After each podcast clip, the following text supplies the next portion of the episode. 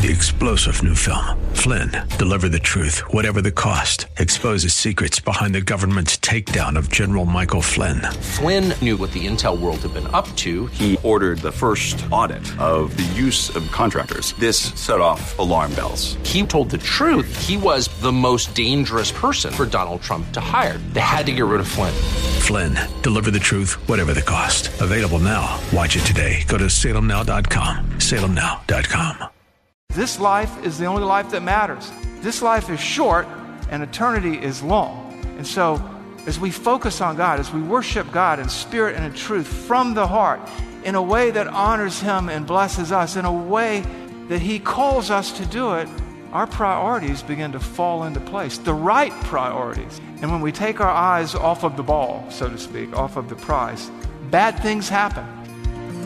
I can see the promised land Though there's pain within the plan, there is victory in the end. Your love is my battle cry, the anthem for all my life. Every giant will fall, the mountains will move, every chain of the past you've broken into. We're singing the truth that nothing is impossible with you. Oh.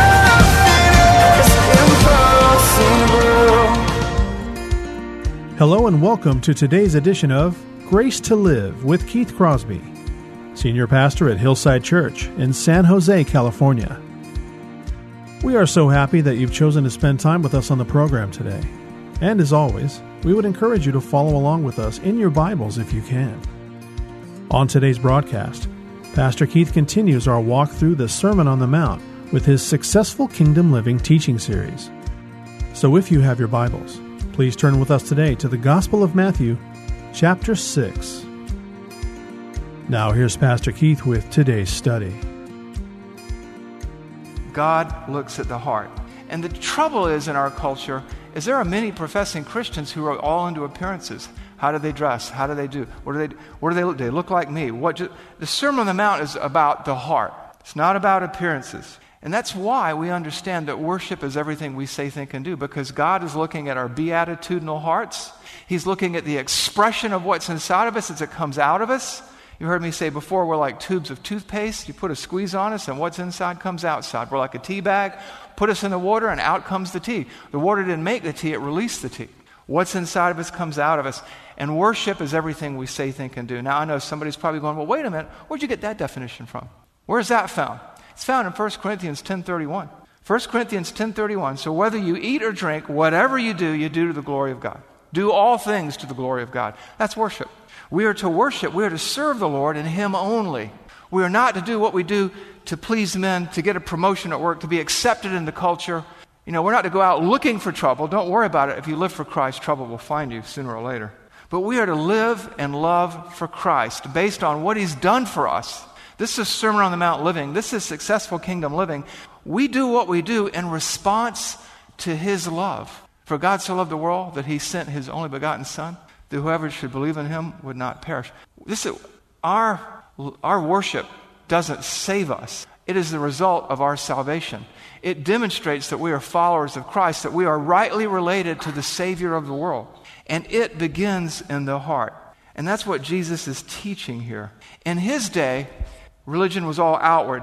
By this time, Greco Roman religion was in the area, the, the, the, Greek and Roman gods. Judaism was morally bankrupt. People were going through the motions of religion. Drop by the temple, snatch up a turtle dove on the way to Jerusalem, sacrifice it, and go back and live the way you used to live before.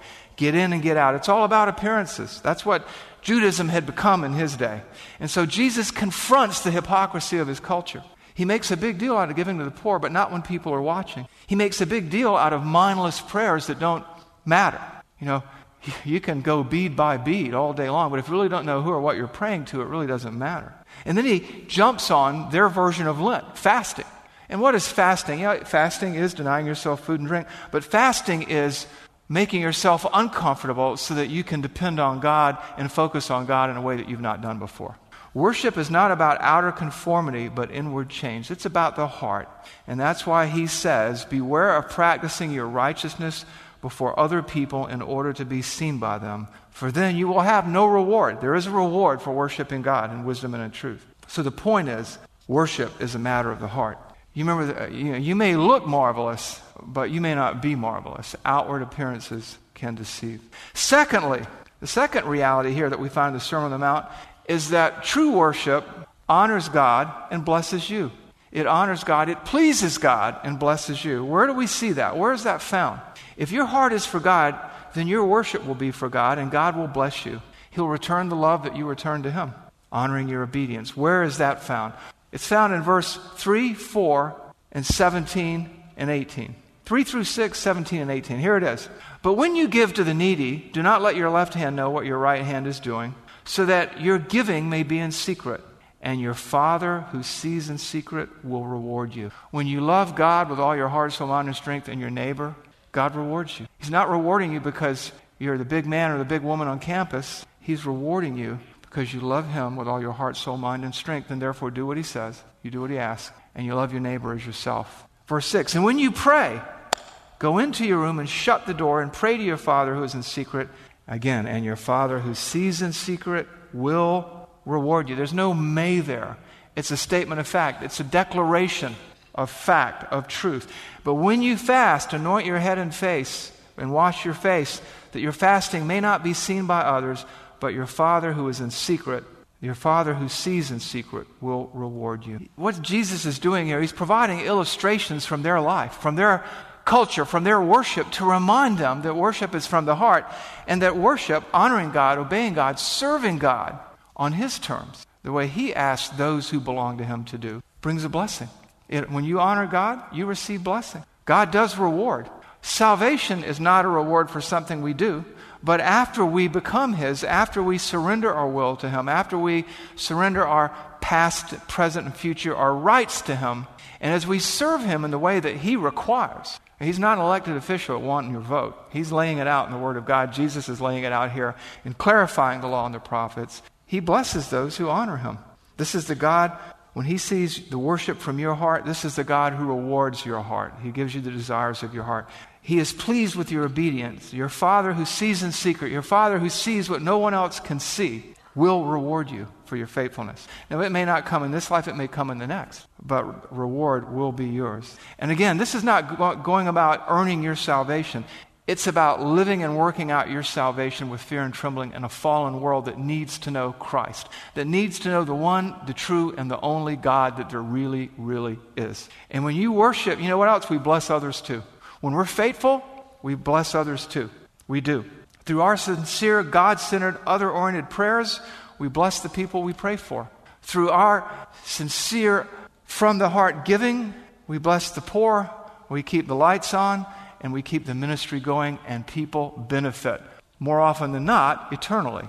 And when we fast, when we center our heart and our soul on God and nothing else, and when we fast we, and when we focus on the right priorities, guess what? Other people benefit children, grandchildren, friends, neighbors, husbands, wives, friends, enemies. They benefit. And we have this series of, there are, ser- if you go through the whole Old Testament and New Testament, this idea of obedience being blessed and blessing others is repeated again and again. And I'm not going to go through 3,523 billion verses here. I'm just going to pick a few. 1 Samuel 2.30, the Lord declares, Far be it from me, for those who honor me, I will honor. And those who despise me, shall be lightly esteemed. When you honor God, He honors you, He blesses you. Proverbs 3 9 through 10. Honor the Lord with your wealth and from the first fruits of your produce. Then your barns will be filled with plenty and your vats will be bursting with wine. This isn't health, wealth, and prosperity gospel. This is the Word of God here. And a bigger passage here is found in Mark 8 34 to 38. A little more complicated, a, a more uh, broader, comprehensive uh, explanation of the principle. Jesus says, uh, Jesus is speaking here in verse 34, and calling the crowd to him with his disciples, he said to them, If anyone would come after me, let him deny himself, take up his cross, and follow me. For whoever would save his life will lose it. But, on the other hand, Whoever loses his life for my sake and the gospel's will save it. There's your blessing. For what does it profit a man to gain the whole world and forfeit his soul, to live for others, to live for the approval of others? Or what can a man give in return for his soul? Look, look at this in verse 38. For whoever is ashamed of me and my words in this adulterous and sinful generation, of him will the Son of Man be ashamed when he comes in the glory of his Father with his holy angels. God honors your faithfulness, He honors your sincere, heart driven worship. There is a reward in following Christ, there is a reward in obeying His word and honoring His will. You know, another definition of worship is conforming your will to the Word of God, is cognitively, deliberately, intelligently, specifically, with precision to the best of our fallen, broken abilities to conform our will to His will. And when we do that, God blesses us. He blesses us indirectly, and He blesses us directly. Indirectly, you think of all the world of hurt that you avoid when you follow Christ instead of following the way of the world. That's just the overflow of God's goodness. And directly, when you do what He asks you to do, He blesses you. There is a reward. We know there are levels of reward in heaven. God looks at the heart of our worship, He looks at the motives, and He blesses those who honor him. And that's why I like to say, and that's why the Bible teaches that worship is a verb. And really, this brings us to our third reality, our third understanding here of worship. Worship keeps the right priorities in focus. Worship helps us order our priorities appropriately. Worship enables us to have the right priority. From the heart, faithful, sincere worship reorders our priorities. It helps us to keep the right priorities and focus. Where do we see this? Matthew 6 19. We'll go through 21. Do not lay up for yourselves treasures on earth, for where mo- the moth and rust destroy, and where thieves break in and steal. But lay up for yourselves treasure in heaven, where neither moth nor rust destroys, nor where thieves do not break in and steal. For where your treasure is, there your heart will be also. What's going on there? When you have the wrong priorities, really nothing you do lasts. You know, people like to le- leave legacies. But when they focus on the wrong things, you know, it's like David talks about in Psalm 37 the wicked man spreading his arms like a great tree, and then boom, you can't find him anymore. We lay up treasure in heaven. When we focus on God, when we give, when we pray, when we fast, when we depend on Him, we lay up treasure that will last. Souls are saved. The gospel goes out. Sacrifices are made, which God rewards in this life or the life to come, and it lasts. Because we're not, we understand that we are just passing through. And we don't fall into the trap of having messed up priorities and living this life as if this life is the only life that matters. This life is short and eternity is long. And so, as we focus on God, as we worship God in spirit and in truth from the heart, in a way that honors Him and blesses us, in a way that He calls us to do it, our priorities begin to fall into place, the right priorities. And when we take our eyes off of the ball, so to speak, off of the prize, bad things happen. And probably the most startling and, and sad example of this is with parents sometimes who are so busy that they really don't spend any time discipling the hearts and minds of their children. And the, probably one of the most stark examples of this kind of failure is in the book of Judges, Judges 2 8 through 12. When the priorities are out of line, bad things happen. How do we know? And Joshua, the son of Nun, the servant of the Lord, died at the age of 110 years. And they buried him within the boundaries of his inheritance at Timnath Heres, in the hill country of Ephraim, north of the mountain of Gaash. And all that generation also were gathered to their fathers. They passed away. And this is just one of the most chilling statements in the Bible. And there arose another generation after them who did not know the Lord or the work that he had done for Israel. And the people of Israel did what was evil in the sight of the Lord and served the Baals. And they abandoned the Lord, the God of their fathers. Wrong priorities. They got into the land, they conquered the land, and they got about the business of uh, building houses and doing this and doing that, and they took their eyes off of God. Their priorities were elsewhere. I read the uh, journal of a man named William Bradford. You may know him. He came over with the Pilgrims in 1620, and he was kind of like their leader. And when you read his, his journal, it's sad at the end because what happened is the next generation came up and they were worried about farming and this and that and this and that, and they moved away from the colony and they moved out and they lost track of God. And that's what happens. But right worship vaccinates us from that. It gospel inoculates the heart and the soul and the mind. You know, one of the most difficult things about ministry is this, particularly student ministries here in any church I've ever been in. We forget as parents sometimes, maybe as grandparents, aunts, uncles, I don't know. The church is the cherry on top of the banana split, and I love banana splits, that is the dessert of the discipleship that you do in the home. We're not here to train your children. We're here to support you as you do what God has called you according to His priorities. And when they're in a school system all day long, and they're out playing sports all day long, and they're out running around all day long, and you're out running around with them and after them, and they're getting indoctrinated because education now is indoctrination. We know that. There's no need pretending otherwise. And then we get them for 90 minutes on Sunday and maybe 90 minutes during the week. All we can do is put the cherry on top of the ice cream. The right priority is for the parents, the husbands and the wives, to disciple the children that the Lord has loaned to them for a season. That's what was going on in Israel, and they didn't do it, and there came a generation that knew not the Lord. I remember reading a bogus statistic that 75% of all children, uh, when they graduate high school, never come to church again. And there must be something wrong. There is. They're not hearing the gospel at home.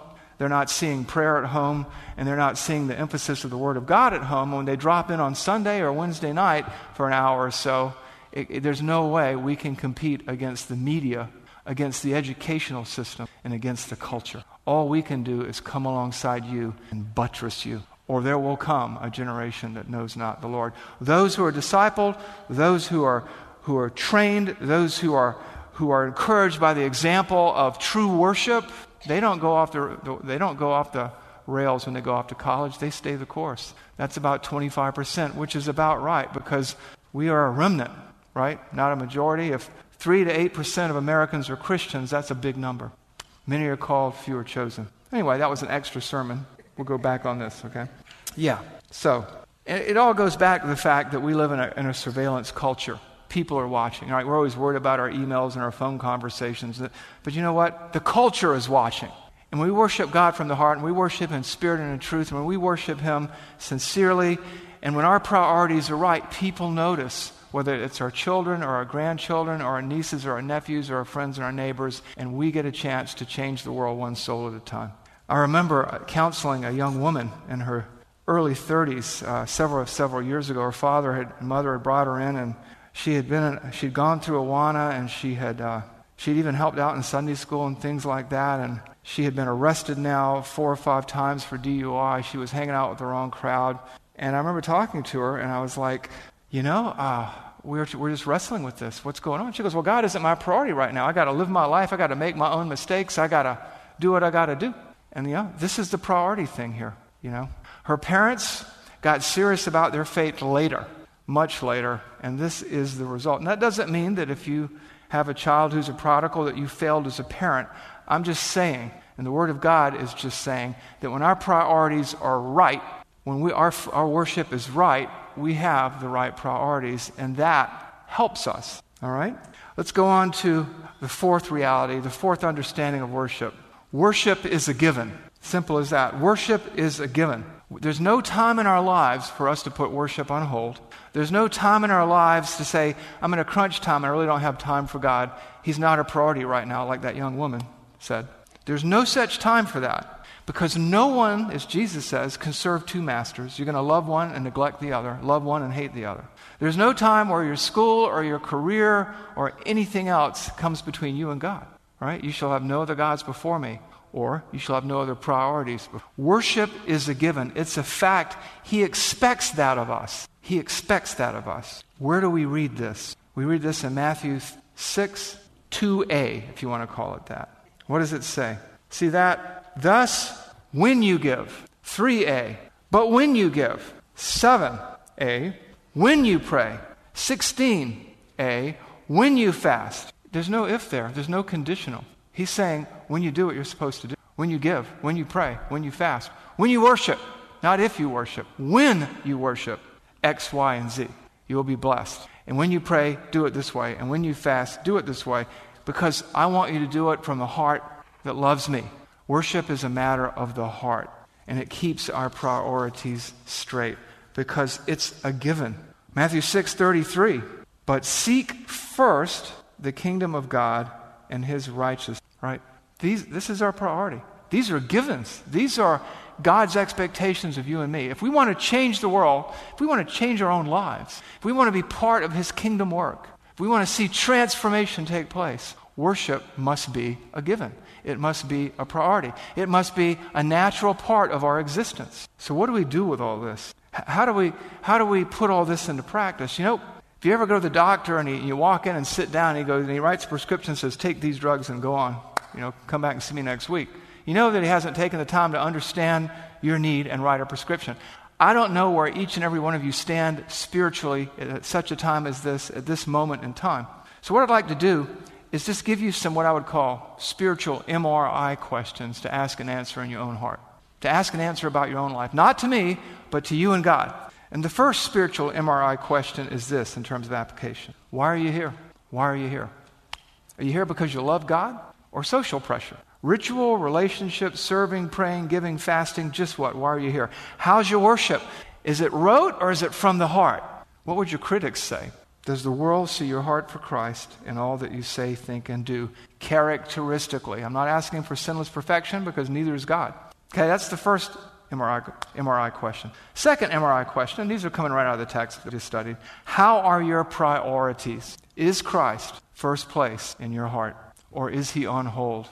You know, one of the things I, uh, I had a, a, spiritual experience with the Department of Motor Vehicles. And there's nothing worse than being on hold and just going through a phone tree that you know really has no end, you know? You know, I hope that Christ isn't on hold in my life or yours. Third, third spiritual MRI is worship for you optional? Is it optional? What would your neighbors and family say? What do they see? Why are you here? How are your priorities? Is worship optional or is it a given? Now, as we think all these happy thoughts here and wrestle with our heart and soul, and as we ask the Spirit of God to reveal to us through His Word and by His power what needs to change, let me just give you some words of encouragement here. God has raised you up. You are right here, right now, because He has a purpose for you, a purpose that He will empower you to fulfill. And it doesn't matter how much you failed yesterday or last week or last month, if you want to worship Him in spirit and in truth, if you want to turn a corner, if you want to turn over a new leaf as a believer, then He's ready, willing, and able to take you where you need to go if you'll let Him. You have a gift, an ability, a skill, a resource. You have time. You have wisdom that can be used in His kingdom work. And He's just dying to see you on the field, in the game, for His glory, for the glory of God, for the good of others, and for your own growth. Because as you live for Christ, you can point others to Christ. And if you're off the right track, you can get back on the right track. We serve a forgiving, gracious, and loving God. And if you're on the right track already, you may have deviated here and there from time to time, but generally you've been heading in the right direction, forgetting what lies behind and pressing on to the upward call that is in Christ Jesus. Keep on keeping on. Because you know what? There's no retirement in his kingdom, and you are racking up treasure in heaven. And that is not a bad. Let's pray. Heavenly Father, we thank you for the privilege, for the opportunity, and the responsibility to worship. Father, help help us, Father, help me to worship you with sincerity, Lord in spirit and in truth in everything I say, think, or do. Help us all to do that, is to do what Christ has called us to do, Father. Realizing that you will enable us to do the things that we could not do in our own strength in you. And you will reward us, Father, for the things that you do through us as we cooperate in our sanctification and work out our salvation with fear and trembling. Lord, help us to worship you in spirit and in truth so that we would seek first your kingdom and your righteousness and keep the right priorities in the forefront of our minds and our hearts. And that in so doing, Lord, we can so let our light shine before men and women that they would see our good works and glorify you, our Father, who's in heaven. Three star general Michael J. Flynn, head of the Pentagon Intelligence Agency, knew all the government's dirty secrets. He was one of the most respected generals in the military. Flynn knew what the intel world had been up to, he understood its funding. He ordered the first audit of the use of contractors. This set off alarm bells. The explosive new documentary, Flynn, Deliver the Truth, Whatever the Cost, and covers the facts behind this scandal. Flynn told the truth. He was the most dangerous person for Donald Trump to hire. I find out the worst enemy that I'm going to face in my life is right here in America. They took my assessment and they wanted me to change it. And I was like, I'm not changing it. They had to get rid of Flynn with in depth interviews, archival footage, and never before seen personal records of the man behind the headlines. I just felt like I was drowning. Flynn, deliver the truth whatever the cost. Available now. Watch it today. Go to salemnow.com. Salemnow.com.